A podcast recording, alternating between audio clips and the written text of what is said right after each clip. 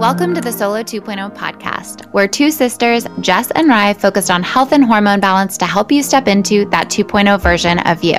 Growing up, we heard all about hormones Sometimes more than we wanted. from our mom, who is a hormone health educator. As we got older, we rebelled and experienced our own health struggles and ups and downs. But today we have businesses helping people get in tune with their bodies, break free from restrictive eating and lifestyle habits, and learn how to balance their hormones naturally. So, what can you expect from this podcast? Honest conversations and hot topics that should be more mainstream, like period health, cycle tracking, non hormonal birth control, and our unique take on fad diets and trends that aren't always so supportive for women. Plus, interviews with health and wellness entrepreneurs making a big impact in the world. Ladies, it's time we align with our powers and redefine what healthy means to us. Let's get into it. Welcome back to the Solo 2.0 podcast. This is Ryan, co founder of Your Hormone Balance. And my co host is my sister, hormone health coach Jess Sukan. She is the founder of Body Bliss by Jess. This week's episode is one of my favorite interviews we've ever done, honestly, because it's packed with helpful information every woman should hear, whether or not you know the title of this is something you can relate to. I think it's really important to everyone. And our guest is my gut health practitioner, Brie Wieselman, who has helped me so much with a myriad of gut health symptoms that I've been experiencing um, for the last, I guess, year or two. Um, this episode is actually not focused on gut health, but it is something that Brie specializes in. And so I'm going to share more about my experience working with her in an upcoming episode, and hopefully we'll have her back on to focus on gut health. Um, but yeah, I've had gut health issues since I was a child. And um, in recent years, I guess last five years, diagnosed with SIBO. I've worked with so many doctors, both Western medical and integrative and naturopaths. And Brie was the first practitioner who's really addressed all of my concerns and really helped me connect the dots between symptoms I've been experiencing uh, using multiple gut health tests she ordered for me. So I just feel like I've really been heard and felt seen by her. And she's just been so thorough and she's so smart. And you'll see that in this conversation today. More about Brie. She is a licensed primary care provider and medical director of Brie Wieselman Integrative Health. Besides being an expert in hormone balance, fertility, and perimenopause, she specializes in helping people heal digestive problems such as IBS, ul- ulcerative colitis, parasitic infections, candida overgrowth, and SIBO to build a bulletproof microbiome. And I'm actually going to be doing a candida detox for two months. Um, working with Brie starting at the beginning of the year. So I will report back and let you know how that goes. During this particular conversation, though, Brie really focuses on her experience getting diagnosed with PCOS as a very young adult and how she was able to relieve severe symptoms through lifestyle lifestyle and nutritional adjustments. Brie also explains how PCOS is diagnosed, the connection to insulin resistance, and actionable steps that you can take to become more insulin sensitive. Brie shares her honest opinion on herbs and supplements for PCOS and insulin resistance, and when it's necessary to use a medication like metformin or spiral, spironolactone, as well as her thoughts on hormonal birth control.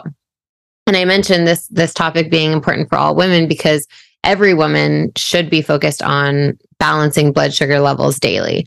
So even if you don't have insulin resistance, it could become that if you're not aware of how you're sort of building your meals and you know e- tending towards more sugary processed refined starchy meals. So just something to really be aware of and get ahead of because a lot of times these problems develop down the line.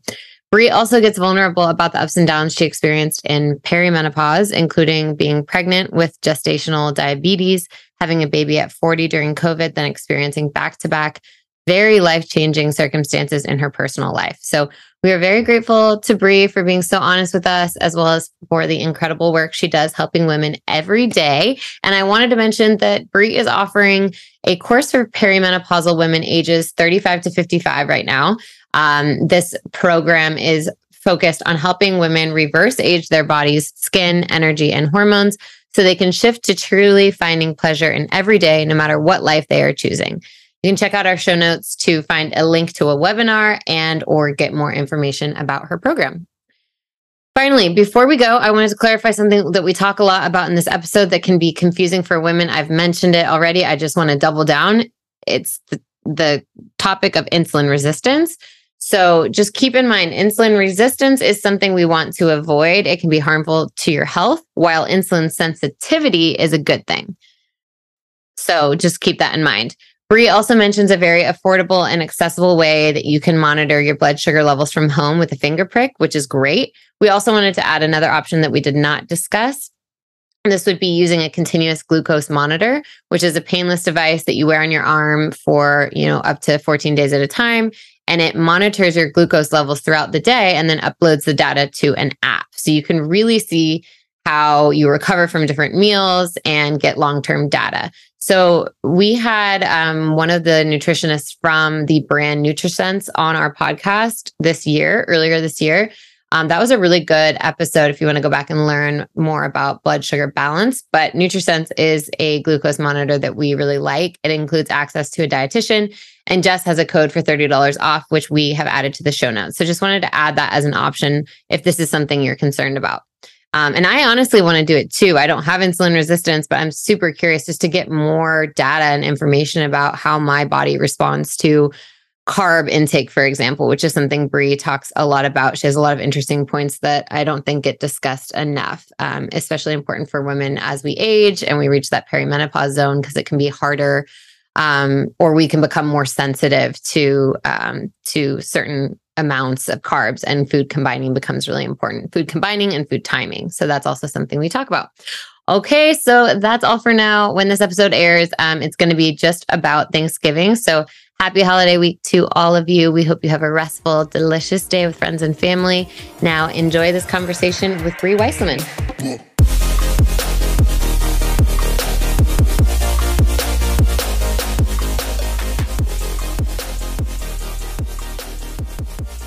When I finally reached out to you and had my consultation and did all the testing, I was blown away by how knowledgeable you are. You are the smartest person I've ever heard talk about the gut and the mm. connection to hormones and your passion and your personality. It's just something I want to share with as many women. I've told so many friends about you. Um, just so worth the investment and the time to get so many more answers than I've ever gotten from working with anybody. Thank so you. thank you for the Aww. work that you do. And I just wanted to start there, having you share your why for doing this work and then take us back. And I'm sure it's, I know it's connected to the very early days of your health challenges. Yeah. Oh, well, first of all, just thank you. I'm like, oh, I'm trying to, I'm like soaking that in and receiving that. and that just makes like everything I do so worth it to hear even one person say that. So thank you, Ryan. And uh, it's true. Thanks for giving me the opportunity. Um, sure. Okay, so like the why I do what I do right now has to do the work the, the the form I'm doing my work in has changed a lot as with most practitioners over the years. And currently what it looks like is I still have some one-on-one practice, of course. Um, but I am also starting to move in the direction of working in groups. And there's some reasons for that. And I'll get to like the why, big why in a minute. But basically, I realized that there was a gap missing in helping empower. I work with a lot of women. I've done a lot of like reproductive medicine in formal senses, like in IVF clinics and stuff in the past, as well as the gut health and some other things. And so all of the things that we do to like make a body fertile and pregnant and like enhance that um, hospitability to a um, growing baby are really the things we do to like enhance wellness through this perimenopausal chapter that comes after that and then in all the rest of our decades. And so there's this gap in our education as women just in general in understanding like what are the things that we can and should be doing and how does that shift from what we've been doing in this moment to not just decide that this is a moment we to not perceive this as a moment of decline right? How do we actually feel great? And what i know to be true is that when women feel really good um, when they're happy, when they feel physically well, it's easier for them to find their like joy and their pleasure and to like go after like, is my life full of meaning? Am I actualizing my purposes? And when women are in that place, then everyone around them benefits. Everything they touch turns to gold.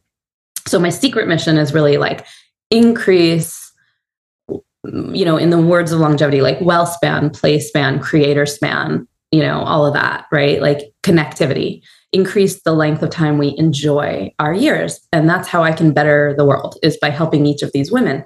What I realized is that in the form of there's certain moments you need this like one-on-one care because you are like having a problem and really need this very intricate footwork done to get you to a different ledge to stand on but with this where it's like well nothing's like so broken but there's a lot that's not quite right a that is better with a lot of like education because it's more empowerment work. It's like here's your magic wand back. I'm going to give you these tools and systems to over time implement that are going to be a game changer for the big picture. And a lot of that is epigenetics like lifestyle medicine right? Like how what we choose things that are in our, our empowered to choose and how that influences the way our genes express during this time and therefore the uh, you know experience we have. But also what i recognized is that it's not effective for me to deliver that in like a half hour or one hour format every four to eight weeks because there's so much education and we can only really absorb at once uh, you know so much at once. So to drip out that information in kind of like a content video modules while having access to me multiple times a week to get more clarity how does this apply to me? How do i action on it? That's much more effective for women as well as groups so there's this physiological, you know, we talk about the stress response as fight or flight, but there's a acknowledgement even in research literature that in in particular it's in all all animals, but in particular in female animals in various species, there's this stress response called tend and befriend.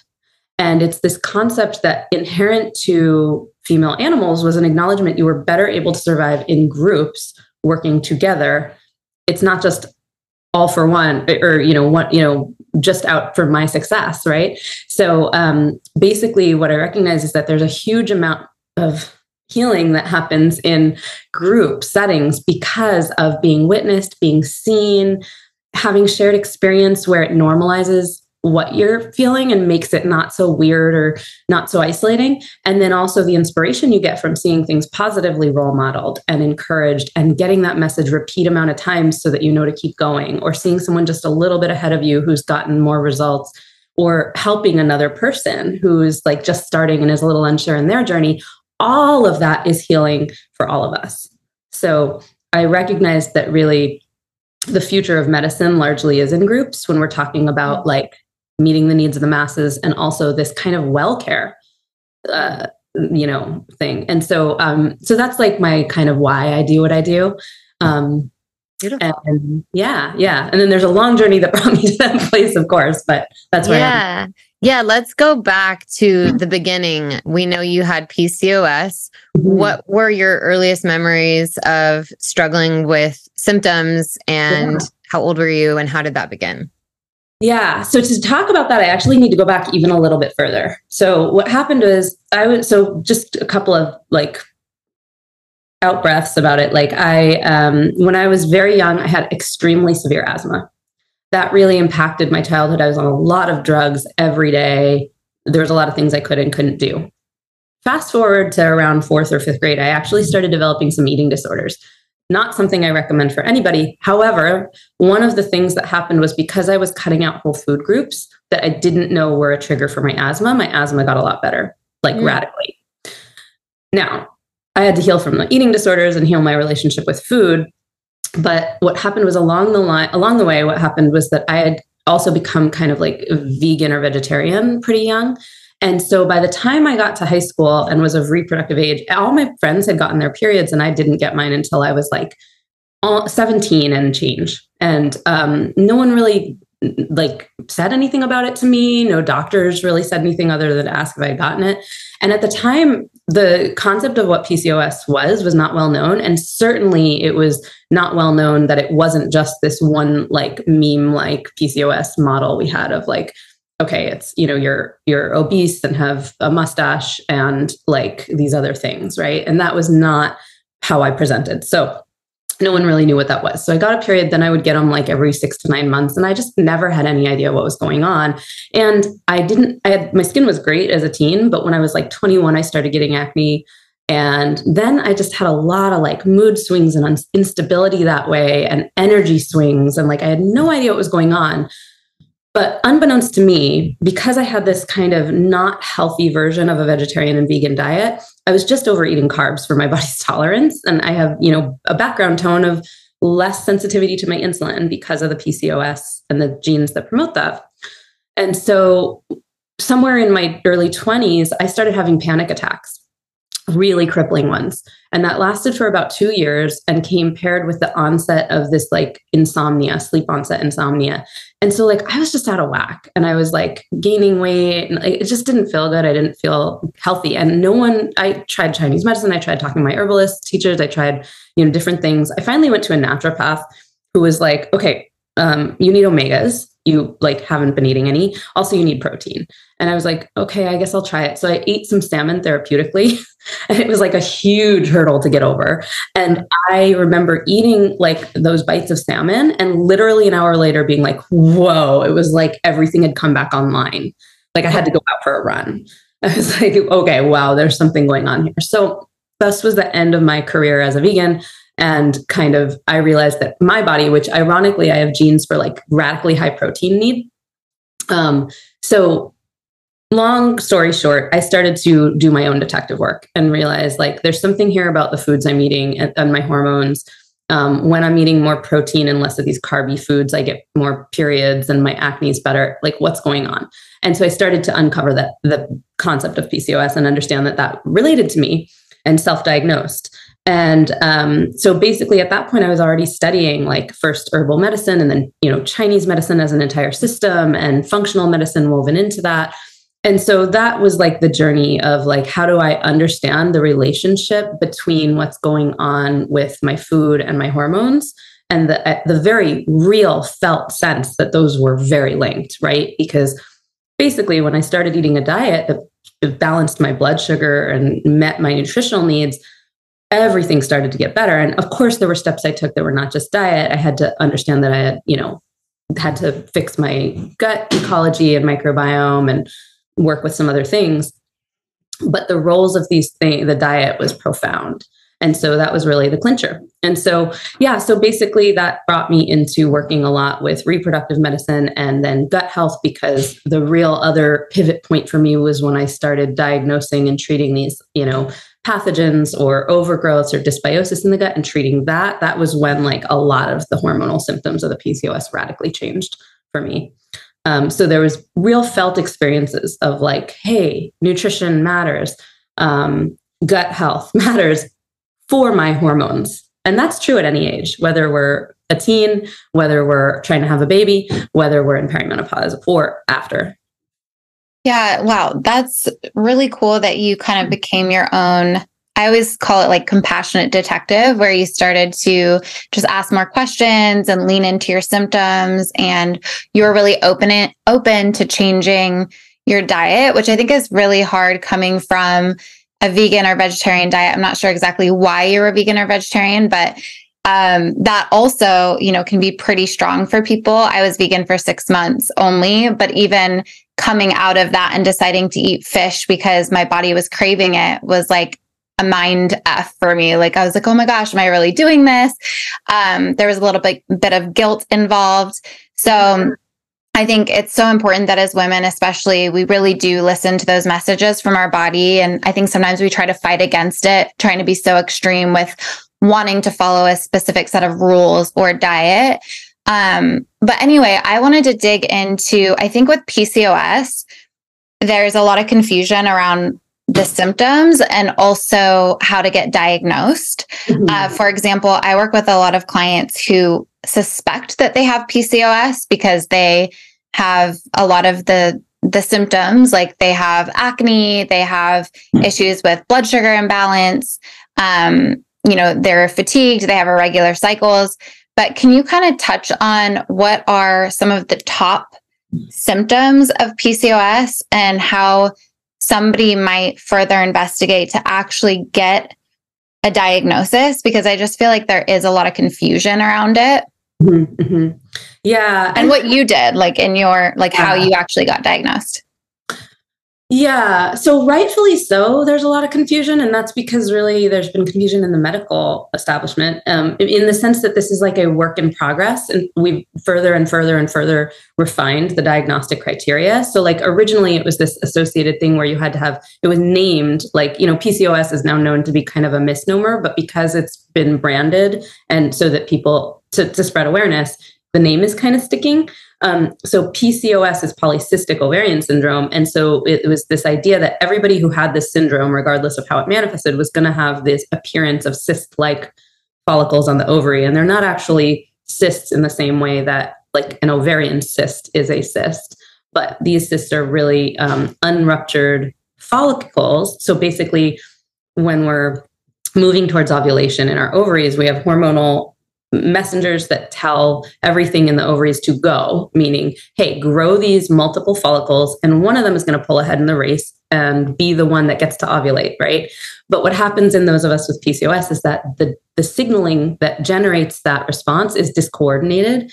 And so nothing pulls ahead. So all of them just kind of keep growing, and you see these like multiple cyst like follicles. But in truth, you can actually have PCOS and not have that. And you can have the appearance of multiple cysts on the ovaries and not actually have PCOS, which is a metabolic syndrome.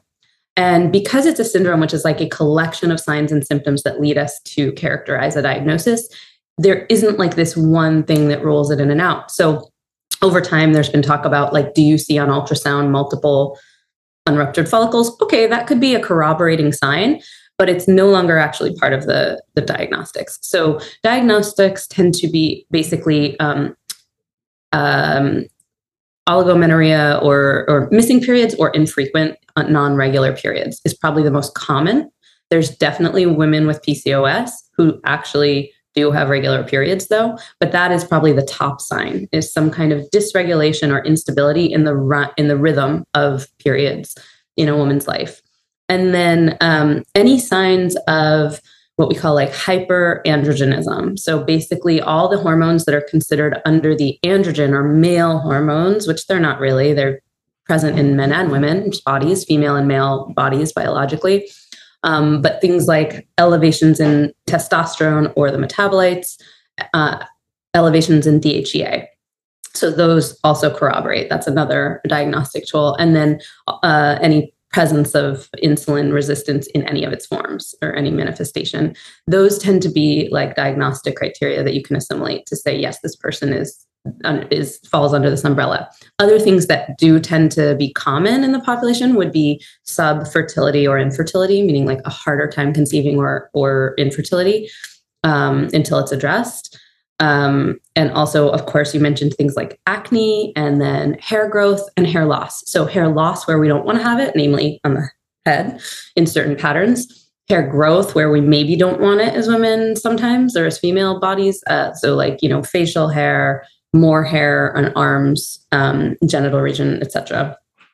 And then there's a myri- myriad of other things. So, definitely women with PCOS can tend to gain weight or have a harder time with weight loss, although there are also very lean women with PCOS. Um, and also, there are tendencies to things, and these are less talked about, but like they're categorically you know represented in the research literature um, an increase in rates of eating disorders and body dysmorphia increase in less like poor stress resilience, increased rates of depression and anxiety, um, increased rates of cardiovascular disease because of the impact of the hormones, not just on our reproductive organs. It's not just a disorder that happens in the uterus or ovaries. It is a, you know, endocrine, which means whole body disorder. So, you know, cardiovascular risk, higher risk of certain types of cancers like endometrial cancers. Um, and, you know, there's a couple of other things, but those are main ones. Um, and then, uh, of course, you know, one of the biggest frustrating points for women is the body composition issue, um, like that, and the insulin resistance that tends to be common in in this population, and it can manifest in different ways. You'll see anything from frank diabetes to just like you know um, poor carb tolerance or less ability to stay stable uh, throughout the day with the same glycemic diet someone else would eat. Hmm. So we know that a lot of women mm-hmm. will go to their doctor with these sort of symptoms or receive this diagnosis and they receive a prescription for spironolactone or metformin, um, which is essentially blocking those androgen hormones from becoming too high, but it's not getting to the actual root cause. So I know you're a root cause gal and that's what you do. And so what would one obviously you've talked about nutrition, um, but we know, you know, there's certain kinds of exercise and lifestyle uh, choices, stress management that play in too. So, what would your approach be versus that sort of mm-hmm. standard one size fits all? Yeah. So, the uh, uh one thing I want to name is that I'm definitely a both and girl. Mm-hmm. So, and what I mean is, um, you know, metformin's a really cool medicine. So, yes, I don't think that just giving someone metformin or Spiro is the answer. But that said, um, I have seen spironolactone when appropriately used and when someone's well suited to it because there's some people who for a number of other reasons like won't respond well to it in terms of how they feel overall. But i have seen it really mitigate people's acne and it's a relatively benign drug in terms of like the level of toxicity it has. Um, and metformin is actually uh, you know in research kind of like can be used to promote longevity. And there's a lot of actually beneficial cellular changes it has more globally. And then you know of course there's considerations with that medicine and, and who and when but it can be a really useful tool in some people with relatively low negatives that can be mostly counteracted. So there's that. But um, yeah the things that are like non-negotiables in terms of like how what do we have to consider in the big picture is um, you know first and foremost under, learning and understanding how to embed a blood sugar balancing diet into the lifestyle. And so for some women, that's just going to be about what the composition and timing of meals are. But for some women, that's going to be about like really negotiating total carb intake to your own personal threshold at different times in your life, because that's going to change depending on if you're like 25 and maybe like running a marathon versus like if you're, you know, in your 30s and trying to conceive or carrying to term versus if you're perimenopausal when all of the hormonal changes promote insulin resistance. So we have to even get a little bit like you know tighter about our considerations with diet right? So there's different uh, this, this is a point I like to emphasize to people is that the diet that works for you at one point in your life is not the one you need to stay glued to because it's going your needs are going to change your body's changing and your the diet that works for you at one point isn't necessarily the one that's going to be optimal for you so, but definitely nutrition. Okay. And adequacy, along with the carb conversation, is adequacy of protein. There's a specific reason for that. It's not just like, hey, we don't want to undereat. There's that. But as we get older, we lose muscle. And as we get older, our protein needs go up in order to maintain that. And guess what? Like muscle is a um, endocrine organ you know really because what it is is it's the it's the location of our insulin receptor sites primarily we have the most number of insulin receptor sites on muscle because if you are hunting and gathering you need you know glucose to get into the muscle so they can keep going right so the more muscle we have the more insulin receptor sites we have the more insulin sensitive we stay so I would say that along with adequacy of protein for muscle building and muscle maintaining, as well as for a lot of other things, stabilizing blood sugar and putting on muscle. Those are like the three lifestyle steps that are non negotiable for women living with PCOS. There's a bunch of other stuff like carving out bandwidth, like time for sleep, you know, and then whether or not we're falling asleep and all that that's a whole nother thing that may need to be addressed with each woman, like the why and how do we get to that point. But just making sleep a priority is huge. Um, we see that when we don't sleep, we become more insulin resistant. When we don't sleep enough hours, our stress resilience goes down. And in those of us with PCOS, our stress resilience tends to be lower already. So um, those things really can change quality of life. Um, so those are first step approaches, things I talk to every woman about. And then from there, we're looking at things like you know our all of our glands like our, our endocrine glands don't live in isolation. You guys know this very well and teach people this. It's like it's not just ovaries right? It's like what's the signal our brain is giving our ovaries? And also how what's the role of the thyroid in that conversation? What's the role of our adrenal glands in that conversation? So like if you know so it's all great to try and balance someone's sex hormones but but the what's informing all of that is like someone's cortisol and their thyroid hormone and those all are constantly in this like web of dialogue. So we have to be looking at all those body systems as well as the microbiome because we metabolize a huge amount of our estrogens through the gut as well as other hormones and neurotransmitters. So we have to look at gut health and how we're processing the hormones we do make so like how are we clearing them from the body and that involves the gut and the liver so, really, it's that full look at the rest of the body systems that are informing how these um, hormones play, you know, uh, show up in women, but also then looking at the the nutritional and lifestyle um, steps that really make or break those. To go back to the nutrition stuff, I know with well, one, I think it might be helpful if we just give like a quick overview on insulin resistance versus insulin sensitivity, um, because I know that uh, there is still confusion around that. It's actually kind of complicated to explain and to remember. And it took me a long time to figure out an analogy that I could remember in my own mind to be able to explain it to clients. So I think that would be helpful. And and also there's this large conversation around you know carbohydrates like you talked about and learning your your thresholds. And i would love for you to kind of i just don't think a lot of people are super tuned in with what foods actually serve them and which ones don't. And how do you actually find out if your carbon tolerant like what your carb tolerance is you know? Um i think that that's that's a skill. And i don't i think you know even for myself i'm still figuring that out sometimes. And i think it depends based on where you are in your menstrual cycle based on your stress levels. But mm. you know i know that's two separate questions but i just feel like the carb conversation as it relates to insulin resistance is a pretty big one. And i think that it is carbs are often demonized too but it's learning how to pair them to your point. Absolutely. Yeah we don't want to demonize whole food groups. Like we use carbs to create energy in the body period. So like most of us like like there wasn't really like large groups of population. There there were certain um societies but they're like historically evolutionarily there wasn't like huge amounts of people that like cut out whole food groups right? Like went without carbs and just ate mm, proteins and fats. Right. Not ongoing you know? So um so we need carbs most of us need some amount of carbs. And and so it's not about like get rid of all the carbs and your problems are going to go away. We've seen that not to be true. Um, but how we use our carbs and when we eat our carbs and what we combine them with make or break if they're going to work for us and if they're the right amount or if we overshoot what we need or don't get enough etc and so the idea about so insulin is a hormone we use to um, help us store versus utilize our carbohydrates. So basically, when we eat a food that contains carbohydrates, so these could be in the form of sugar, but also starches, and these come from plants. Carbs are made from plants.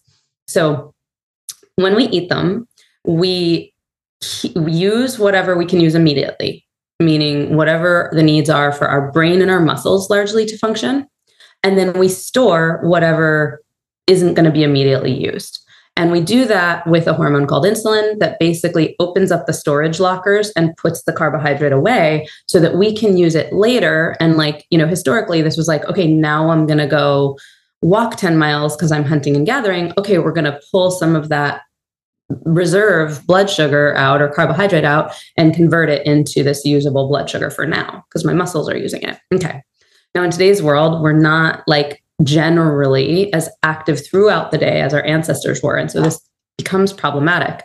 The other problem is that we have carb sources available everywhere, whereas like they weren't as easy to access in the past and they came in forms with like tons of fiber and we usually had to cook them and process them. You know, it wasn't like we could open a bag of puffs or whatever it is that we're eating chips and like down a bag. That just didn't really happen.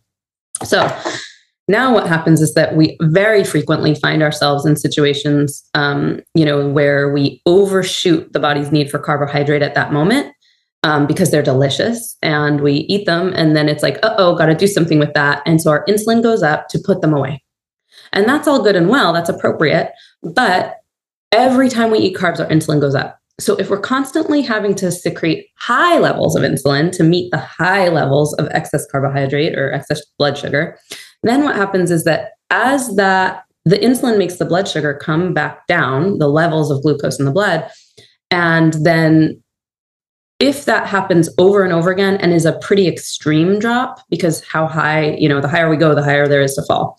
Then the body sees that as a relative hypoglycemia. And then the next, then what happens is it says, hey, your blood sugar just dropped.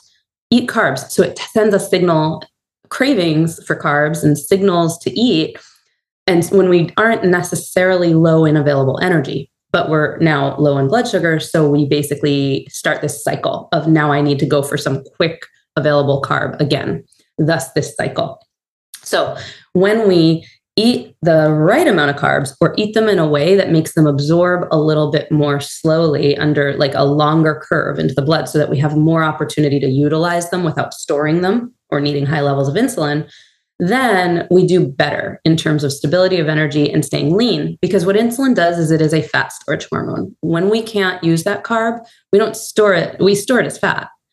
And so that's where it goes. And so when our storage lockers are full, or basically our fat cells are full, we can't shove any more glucose into there. It's harder. So we need more insulin to do the same amount of work of putting the same that same amount of glucose away. The, therefore, we get we say we get insulin resistant. Like there's not the receptor sites are not taking in the insulin and doing the same net activity from that signal. And that's when we get into problems because insulin, you know, high levels of insulin basically promote oxidative stress and tissue damage and inflammation. And that's not what we want, right? We see free radical production, and that makes all of our systems and tissues not fair as well. So that's how we become insulin resistant. And that's the predecessor to things like diabetes, especially like type 2 diabetes. So, um, okay, so that's kind of like how insulin and glucose work on a basic level. There is definitely way more complexity that we could get into with that, but that's kind of the basics. Now, what's interesting to note and important here in our conversation about women's bodies is that these hormones don't exist in isolation. They, you know, all of our things in our body are doing multiple things at once. And so, for example, you mentioned to this, Jess, you said like at different times in my cycle, right? So, like, we're going to be more insulin sensitive in the first half of our cycle when we are naturally and appropriately more estrogen dominant, and we're going to be less insulin sensitive in the second half of our cycle when we are supposed to be in a more progesterone dominant phase um, or in a balanced way but that's subtle. So it's not like I'm radically diabetic from ovulation on. It's just like, right. hey, I'm going to need to like monitor the amount of, you know, maybe be a little more judicious about when and how I eat my carbs to feel as good in that phase.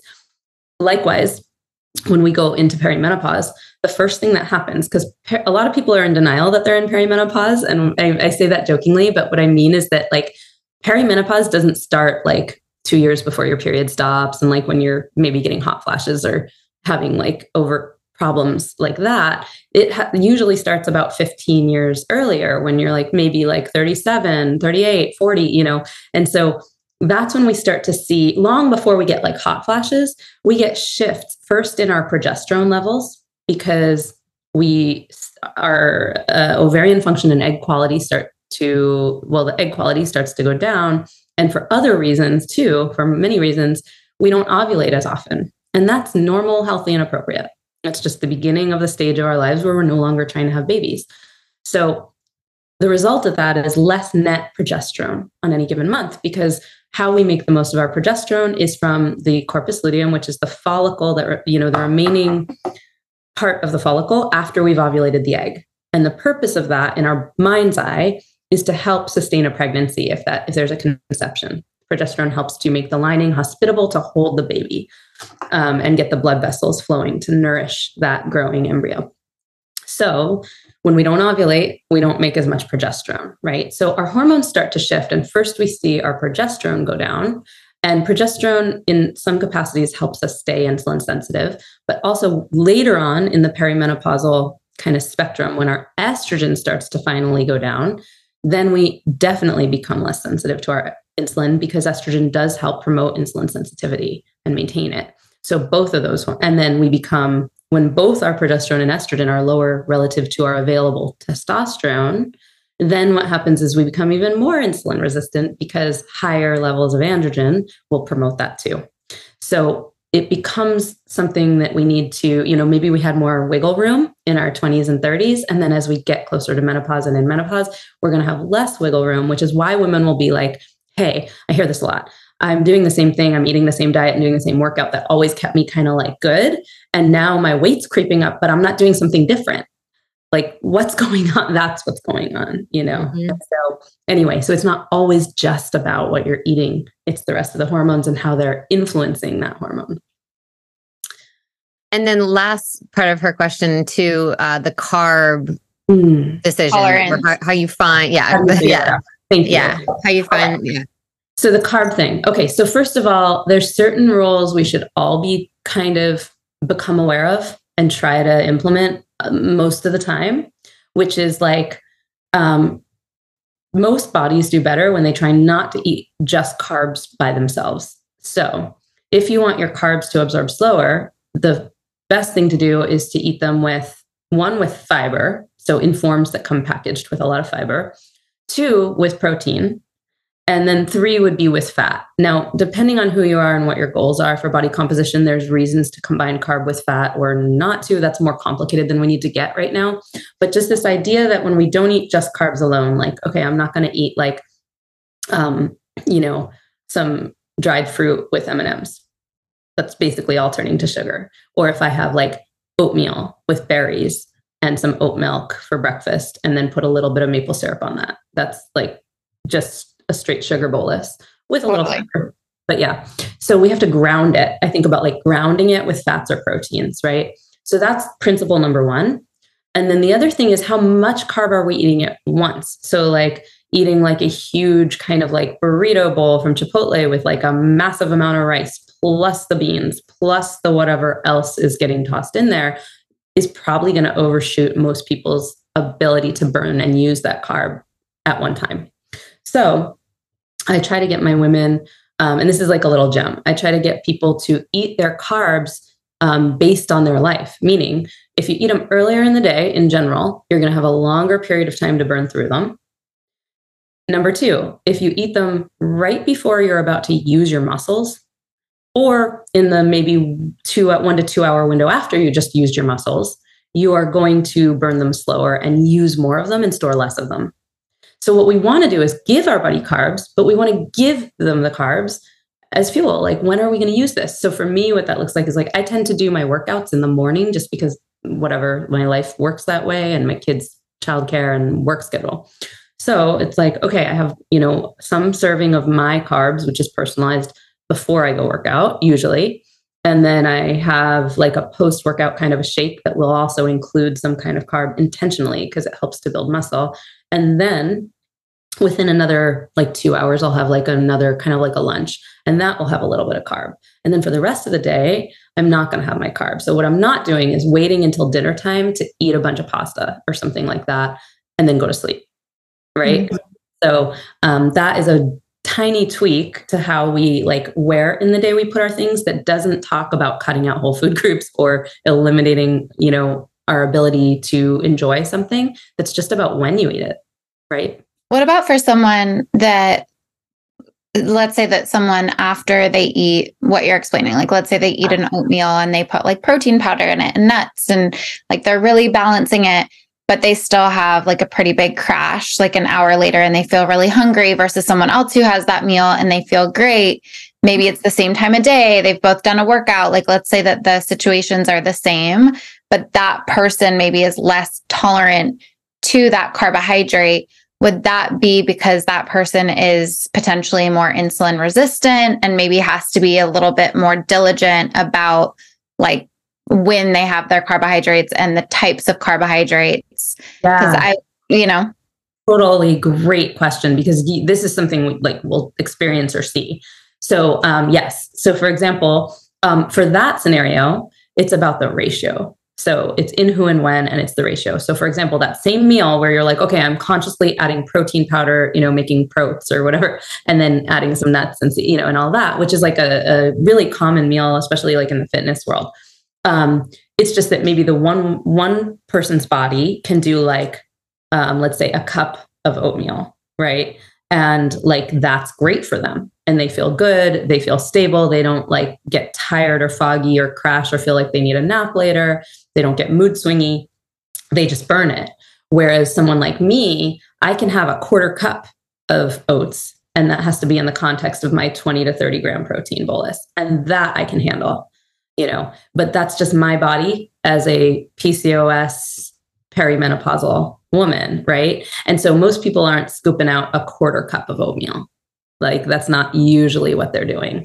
And so it becomes this thing of that personalization of carb tolerance, which was the other part of your question. And so what I do for that is three things. One is basic blood work, like you can get at like your GP's office, like looking at markers of relative insulin sensitivity. So we're looking at things like fasting glucose, fasting insulin, um, which I like to see below five or five or below. Um, and then, um, and which also, just interestingly enough, you'll often see subtle uh, like ways that fasting insulin is not optimal earlier, than you're going to see like a fasting glucose go up, or HbA1c is another marker that's commonly run. Like you'll see the fasting insulin change long before that happens, in my experience. Um, so those HbA1c, fructosamine, um, and then um, uh, like the markers around uh, lipids, so triglycerides, LDL, you'll start to see shifts in those getting higher than optimal when someone is less efficiently using their carb and storing more of it as fat, because that primarily happens in the liver first. So we'll look at those markers on like basic labs and some others sometimes. I like to look at in real time what glucose is doing. So I have like an instruction sheet I can give to you guys where it's like at home, test your blood sugar with a gl- glucometer, like good old finger prick thing, you know, which they're easy to access. You do have to buy the strips um, if you're not, you know, diagnosed as as diabetic or pre-diabetic. Um, but this is useful long before that. Just everyone should do this at some point. And you test, you know, fasting, and then you test before you eat meals and at one hour and two hour after meals. And I don't have people do that like ongoing, but just for like three random days. Or if they want to eat something that's maybe a little bit out of their norm and see how their body responds to it. So by doing that, I learned like amazing things the first time I did it, where it was like, oh, wow, I can't eat apples or butternut squash, which are whole foods, without having really big spikes. I also can't eat stevia or I have a really big spike. Stevia has no sugar. Mm-hmm. This is actually a common one. Um, but I could do sweet potato just fine. And I could do like some other fruits that I would have suspected, like pineapple was fine, and which is a higher glycemic food traditionally. So different people's bodies actually respond to different carbs differently at different times a day too. So when you do this for a while, you'll find that like, oh, I personally tend to have my most, I'm most sensitive to my insulin and able to tolerate a little more carb, either first thing in the morning or um, sometimes at midday, depending where I am in my cycle. Whereas, like, my carb tolerance at night is like zero. So, but different people are different. And so it's really interesting to really look at those numbers and start to see the patterns. Um, so I'll have people do that as just a way of like, wow, this is eye opening. And then the other great tool I love are. Sorry, really, really quick. I want to hear about the other tool too, but just quick follow up to that is I've heard with like a sign of insulin resistance is if you if your glucose levels don't go back to post meal within two hours after a meal is that what you say too? Yeah so yes um, so yeah within two hours you want them to return to pre-meal levels.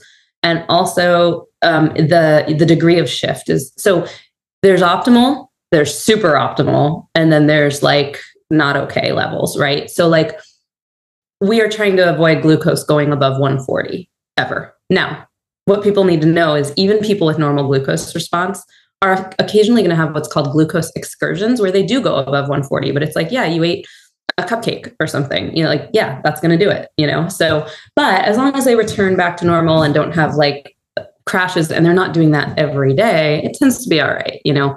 Yeah. But then there's people, you know, who are eating like not necessarily like a dessert or cupcake and their glucose is regularly 160 or 145. That's a problem, right? So so then we have to address that. But in, in a in a more ideal world, I like people to stay most of the time under or up to 120. That's better control. And if I'm being really tight and we're going for like super optimal function, and this is pretty nitpicky, you can arguably try to maintain a level between like 70 and 100.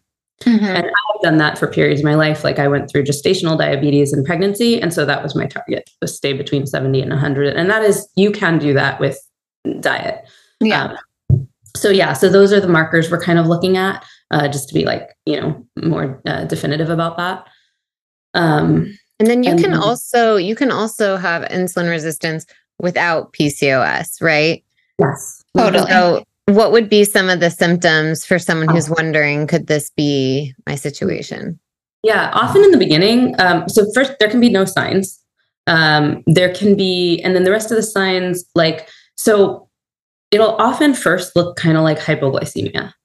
Okay, so um, the hypoglycemia and insulin resistance are kind of like opposite sides of the same coin, and one can lead to the other. And so, what will happen is that um, and I think this was something I first learned from Datis Kharrazian, like kind of the way he explained this. And this has stuck. And it's something I've told like hundreds or thousands of people I've worked with is that when we eat food, the only thing we should ever feel is no longer hungry. If we eat food and we feel like our brain just came back online or we're no longer shaky, angry, hangry, anxious, spacey, or some other feeling, then that means our blood sugar was too low. Either we waited too long between meals or whatever we, most of the time, what it is, is whatever we ate at the last meal overshot our carb tolerance and crashed us. That's usually what it is. So if we eat food and then what we feel is, you know, either immediately or one to two hours later, sleepy, foggy, spacey, or like you need a nap, then that means you just overshot your carb tolerance for you at that meal, at that time of day. So I look for those signs first, right? Is like that's how it's going to feel for most people. However, people cannot register those because maybe they like have coffee and overshoot the fatigue feeling or whatever it is and still be having glucose spikes. So you have to kind of get granular with people. Um, but other things people will notice will be, of course, like uh, weight gain or trouble losing weight is common. So, especially in the belly area, like around the midsection, is where it'll start to show up first. But other women will just kind of more ubiquitously gain weight. Um, and then um, um, problems with sleep are very common. So dysregulate, hard time falling asleep, hard time staying asleep. While both of those can be due to other hormones, very commonly are dysregulations in blood sugar. And what I find is the more stable we keep our blood sugar through the day, more stable it will be at night. So that helps with sleep. Um, and then um, mood and, and anxiety. So one, I, I said I had panic attacks. What I've found to be true is that like 90% of panic attack sufferers have dysregulated blood sugar. And you will, if you really think about when they experience the panic attack, it's almost always when they're having some, some level of hypoglycemia. So the first thing I do with anyone who's having panic attacks or high level anxiety is like work on how and when they're eating what. Mm. And oftentimes okay. I'll have people come back and be like, wow, that's like either that's gone or like um, it's like 50% better or you know i have less frequent you know so that's a it's a huge piece in almost anyone who has that. Amazing. i'm also curious um, what are your thoughts on inositol versus metformin? Because i've been reading a lot about that and how impactful it can be especially for women for P- with pcos um, is that something that you know much about and is it something that you've tried yourself? Yes. So what i think about it is yes I'm joking. But what I mean is like both and like they don't counteract each other or rule each other out. So first and foremost, like everyone with PCOS should be on some form of an inositol. It doesn't even matter if you're wildly insulin resistant or not showing signs of that.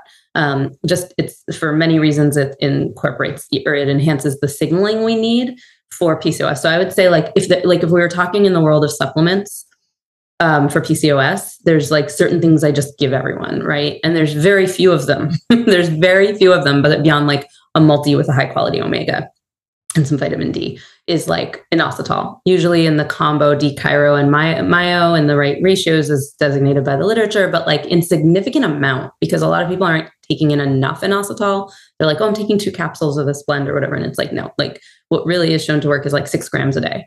So like that's a lot. You got to that's a powder. You're doing a powder in a scoop, you know. So there's that. And then metformin is an option for people and I find that that's more effective when there is some level of known and measurable insulin resistance, right?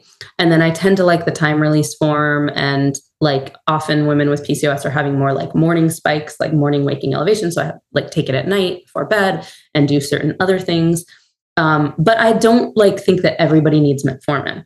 Um, there's also some women who do quite well with berberine, especially with some AMPK support built into that. But like for peripheral glucose utilization, it can achieve a very similar thing. And while berberine is antimicrobial and can have impact on the gut, it's also um, shown to increase beneficial strains in the gut. And so there was a time in my practice where I was very skeptical uh, skeptical about this long term use of berberine concept.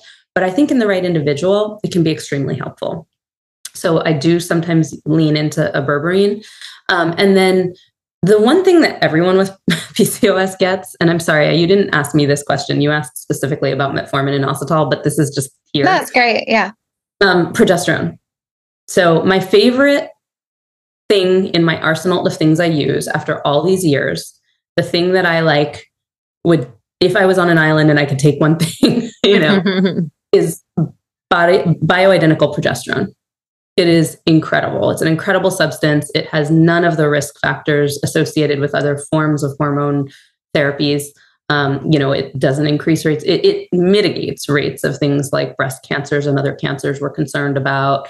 Um, helps balance hormones in a way that would like reduce the tendency to gain weight in people um, and helps with sleep because we need enough progesterone to have enough GABA and a million other things. I use it in my histamine clients, but in people with PCOS, I always use it because it, when given in a cyclical fashion, regulates the signaling of the hormone called LH that is used as the rhythm producer that starts the process of triggering ovulation. And in PCOS, women have that is discoordinated. We tend to shout loud with with LH, and the ovaries aren't responding. So it's kind of like that wolf in sheep's clothing, where the LH is like loud, loud, higher, more, go, trying to get this action to happen, and the ovaries are less responsive. And so when you use progesterone, it kind of normalizes the LH. So it's a more recognizable pattern that the ovaries can go, oh, I know what you're asking me to do. And then what we see is more regulated ovulation. This is not the same as progestins in birth control. So we are not achieving that result when people with PCOS get given birth control. Um, this is body bioidentical natural progesterone. Yes. I should have um, actually said that first when I said women get put straight on medication because the, the most problematic would be to be put straight on the synthetic birth control. And Jess and I just recorded an uh, interview the other week where we were talking about how we're not here to demonize medication. And I know I shared with you in my yeah. consult breathe it, and I shared this in the last episode that like I do have a medication for sleep that I keep on hand that sometimes I I do use for travel because it's really hard for me to adjust. And it's nice just to know it's there. And a lot of people need medication for a lot of different reasons. And I loved your approach in that call that we had to say, hey, okay, so use it, uh, take off the stress, you know, and I think it's an important message for women.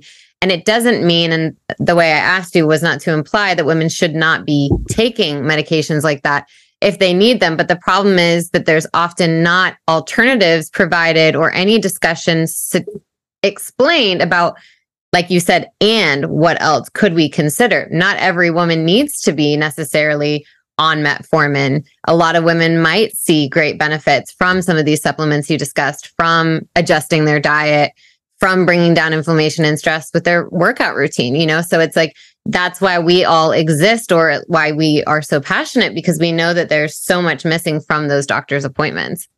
So true. And so well said. I, I really think that's such an important point to drive home is like not to demonize the medicines. It's about time and place and in who and when and cost to benefit.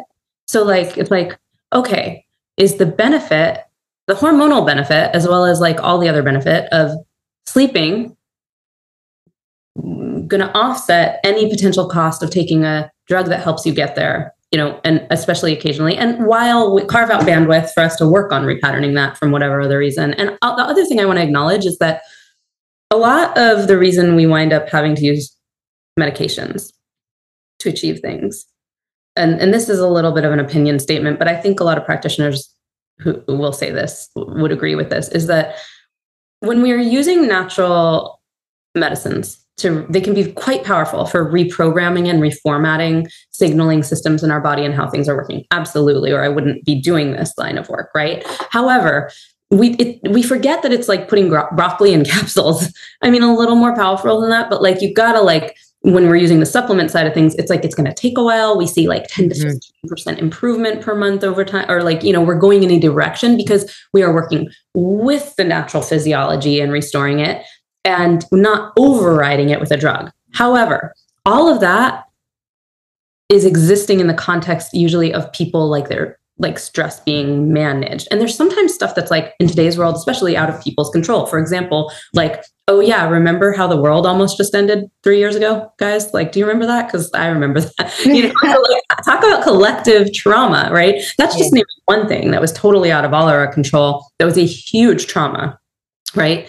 But then you have things like other traumas in people's lives that, like, you know, we can't just expect to override the impact of that by like, you know, okay, I'm going to rebalance your HPA axis with some DHEA and pregnenolone and adaptogenic herbs and all the thing and vitamin nutrients. Like that's great. And yes, to a point, but there's things we can't override. So sometimes when like someone isn't able to to get the support they need or isn't for whatever reason is still experiencing the trauma, God forbid, or whatever it is, um, there's a time and a place when those medications are useful because like we're talking about something that's going to cost them a lot like in the long run like if they have like extreme forms of depression or anxiety or insomnia that are like paralyzing you know? Yeah. so yeah.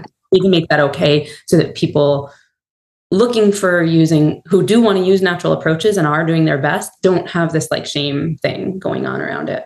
Amen. I think that's so important. And speaking of stress and trauma traumatic events impacting our hormones and just how we show up. I think sometimes, you know, we do kind of want to go first towards these other lifestyle factors, but oftentimes it is bubbling under the surface or something very present that you're going through. And we know that you went through a divorce with a toddler in tow in the throes of perimenopause, and that is a traumatic event.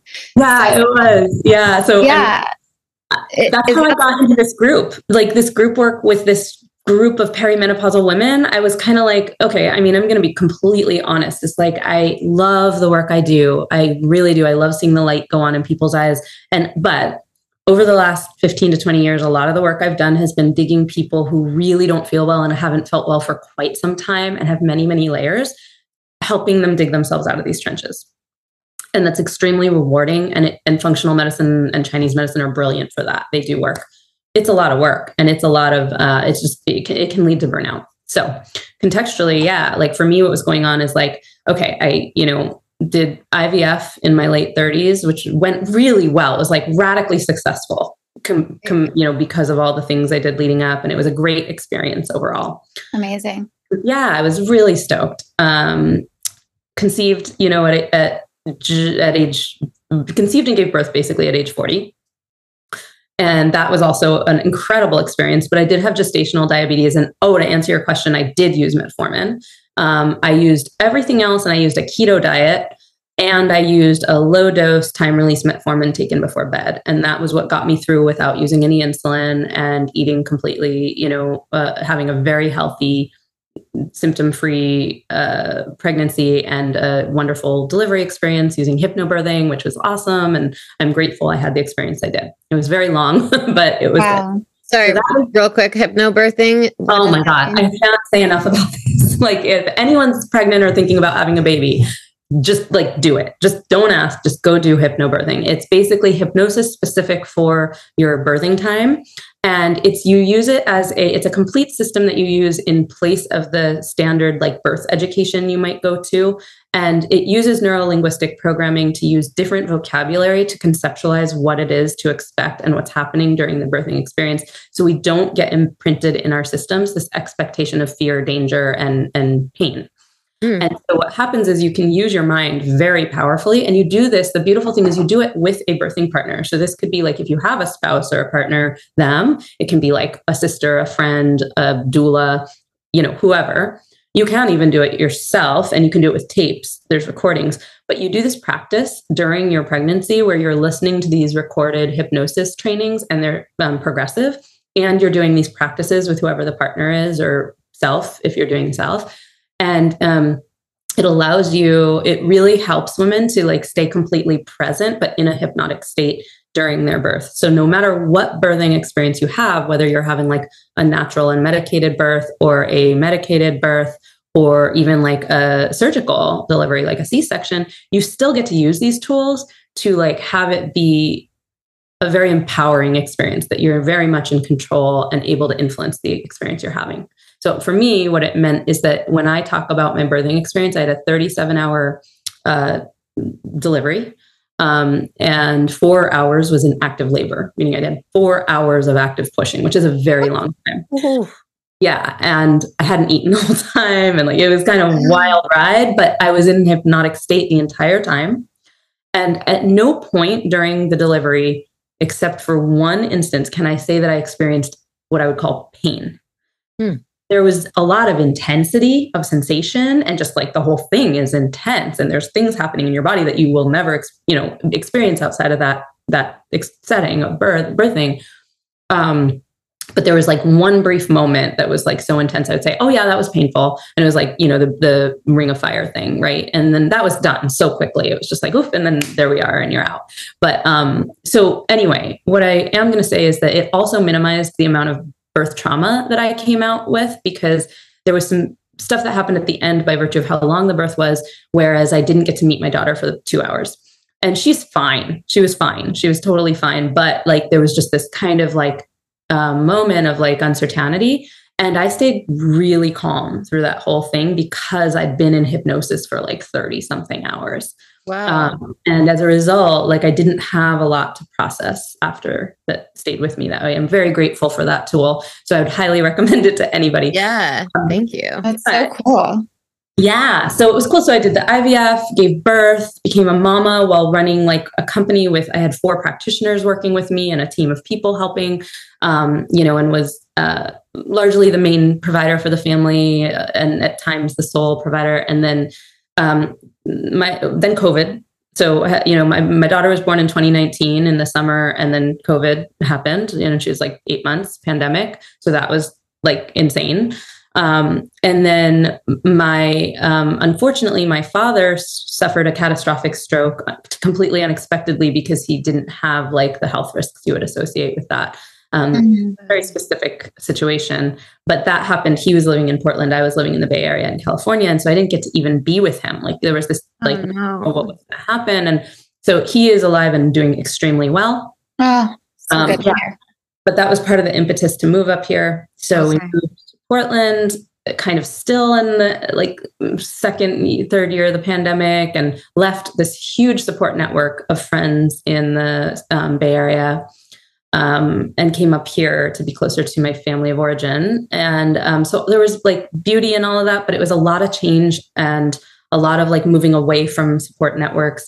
And then, um, yeah, and then um, went through a divorce um, which was, you know, which is a lot of things. That's a whole conversation, but um, is a, appropriate and what needed to happen, but also challenging. And then, you know, have been in the in the first year and so of like navigating single parenting and co-parenting and some other things that were embedded in that situation. So yeah, so has there been circumstantial stress? Lots of it. Hmm. So this was all happening while I was going from age 40 to 45 and basically having those hormonal changes and watching that in my own body. And I was struggling with like, you know, I couldn't shake, I, I, had only gained 20 pounds total in pregnancy because of the keto diet and all that. So that went away like literally within two days of giving birth. But wow. my IVF weight wouldn't budge because I had gained about like 15, 10 to 15 pounds of IVF weight. And so that just stayed. And, you know, the pandemic experience wasn't helpful for that. And then, like, here I was, like, three and a half years post delivery, going, like, I don't recognize my body. And, like, I could see change- changes in my skin. Now, given, like, it's all relative to where we were, but like I could notice that my skin was struggling and like I just didn't feel vital. I didn't have like my energy. I'm a very energetic person and I just didn't feel great. And yeah so um, it was just kind of like okay wait a minute i need to apply all the things i know. And how would i and then when i did all those things the turnaround and how i felt was so fast and so like easy. It just wasn't hard. I just had to do the things. Um, and so a lot of it looked like i needed to start to really implement like lifting weights and lifting heavier as opposed to like the things that i do love doing but was like you know um, pilates and yoga and barre and that stuff was great but like it wasn't doing the thing I needed. And so I needed to really start lifting heavy and I needed to start really focusing in on the macros and my diet in this way, eating way more protein than I was getting, and um, really dialing in my current carb tolerance and understanding that now in this body as opposed to five years ago or 10 years ago. Um, and prioritizing sleep and prioritizing joy, prioritizing things in my life that brought me joy and aliveness. And that's a huge piece too. So I um, encourage that in every woman I work with. But uh, and then running the labs and looking at the like hormones and underlying stuff. But I will say that like you know basically when I started that, it was like 12 weeks later I had shed most of the weight I was looking to shed yeah. and convert that to much more you know muscle and um, was just feeling like a whole different human. So in that experience, I knew like, hey, you know what? This is something a lot of women need. Like I'm hearing all my girlfriends talk about this. And um, we just need the course that no one gave us. you know, like, oh, I guess I'll make it. So, you know, yeah. Wow. I just can't believe how much you've you've been through. There were other things we didn't um, get to either, but in every way, you've made your I don't know the, the phrase "your mess is your message," but you're yeah a, cool, a more unique version of that. But in you're a way, paying you know, your purpose. Let's you're all your throw out all the ones. yeah. Yes, yeah, but lemonade. Yeah. Yeah, exactly. and so, can you share a little bit more about uh, the course that you are offering, or just how women can um, can find can find the support in perimenopause Absolutely. by working with you? Yeah. Okay. So yeah, um, I'm so excited about this course. I'm having so much fun with it. The women in the course are amazing, and we're having a blast. And so um, there's a huge in-person component where there's live calls every week with both myself and also my counterpart in the program. I brought in a high-level uh, fitness professional nutritionist who specializes in working with women and women's bodies at all stages of life. And so uh, together we create these personalized programs for women in, with nutrition, workout plans, as well as using the lab based functional medicine protocols to rekindle the three main, what I call anti aging body systems. And it is an anti aging and longevity program, but it's specific for women in this kind of like 15 year up to menopause and in menopause for like, how do we do this now? And then in the course, basically, I teach people the why? Like what's the physiology behind this? Like why do we care about that? And like what is this actually translating to in your body? And then coach them on the action steps. So it's like how do we actually do this? And put it into a logical order that is the most effective and efficient. And so it's been really fun. Um, and women can find out more about it um, at, well, so there's my website, briewieselman.com. I don't actually talk about the program a lot on the website, but it's a great place to just find me and some of the work I've done and a lot of the blogs I've written in free information and resources. And then if you want to find out more about the program specifically, which is called the reverse age method, um, the website for that is stayyoungmethod.com. And that will take you to an educational webinar um, and also the opportunity to book a call with me. So I talk to everybody in person who is interested to make sure that we don't accept everyone into the program. I really want to make sure to accept um, women who are, I think, really going to benefit and like who I know, like, okay, based on what you're coming in with, this is the right fit for you. And you're going to, you know, it's going to be re- worth your while. So I just talk to everybody to find out what they're needing and you know where they're at and what they've tried and what's working and what's not working and uh, make sh- and answer questions. And then if for some reason it's not the best fit, you know, and they're more of a one-on-one, they need some one-on-one help first. I can, ref- um, you know, recommend that we do that or give referrals to other really great practitioners I know. So, yeah, that sounds yeah. incredible. Yeah. Before we go, because Jess mentioned off air, but you have people can't see you right now, but you're glowing, you're gorgeous, your skin's amazing, your hair is luscious. Is there are there some like low level tips that you can like help us out with for how we can oh, look like yeah, thank you so much, first of all, for that. Um, so one is, you know, I got I get my hormones on straight. So, you know, we fix hormones we can fix hormones by giving hormones, but that's not the only step. So I really need to say that with clarity is the underlying body systems that inform how that all works. And then yes, I use some bioidentical hormones and there's ways to use them topically and internally that are safe and monitored and all of those things. That's another convo for another day. Um, and I do, you know, um, just the whole foods nutrition with high, high levels of proteins and a diversity of like fats and nutrients and above ground veggies and all as much as I can get in. And then um, for like hair and skin. So uh, I have I'm I have like uh, multiple ethnicities ancestrally, and so I have people can't see, but I have like extra a lot of hair, and it's very very curly. And um, so for my type of hair, I don't do a lot of like heavy shampooing. That happens very like sparsely and a lot of conditioning. um, and there's whole routines for that and different products I use, but they wouldn't be relevant for like every person. Yeah. skincare, um, I'm actually kind of simplistic, but but I cover all the bases. So that looks like exfoliate, exfoliate, exfoliate from a number of different like methods, like literal, like physical, like microplaning, but also like enzyme type things or um, alpha hydroxys, beta hydroxys acids, and then um, moisture, moisture, moisture, and barrier. So um, there are internal things I take for that and go through in my course and my handouts and a lot of the blogs and stuff too. But you know, that's going to look like a non-foaming cleanser, um, you know, and then things like um, serums that have uh, um, the specific weights of um, hyaluronic acids and peptides, which we now have. Peptides are amazing. Oh my God.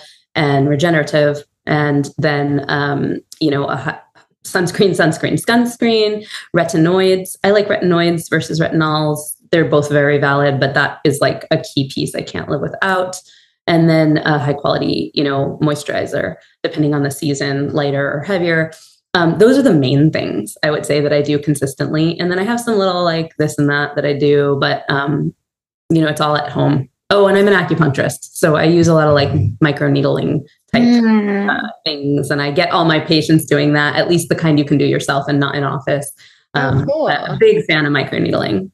Yeah, love it. Well. Yeah. This has been so informative. I'm so happy we finally got you on. I would love to do another part if we could in the future. Um, on God, any number of topics that were brought up here today that we couldn't dive into further. But thank you so much for the time. And yeah, I hope we we get to have some some more chats. Awesome. Thank you. Did we say your your Instagram handle?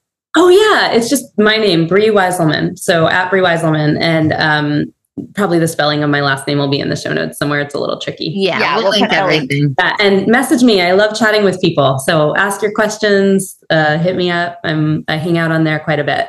So thank Perfect. you for having me. This is really we appreciate you. Wealth of knowledge. This will this yeah. is really great, and I think our listeners are going to benefit a lot. So thanks so much. Oh yeah, yeah. All right. Thank you.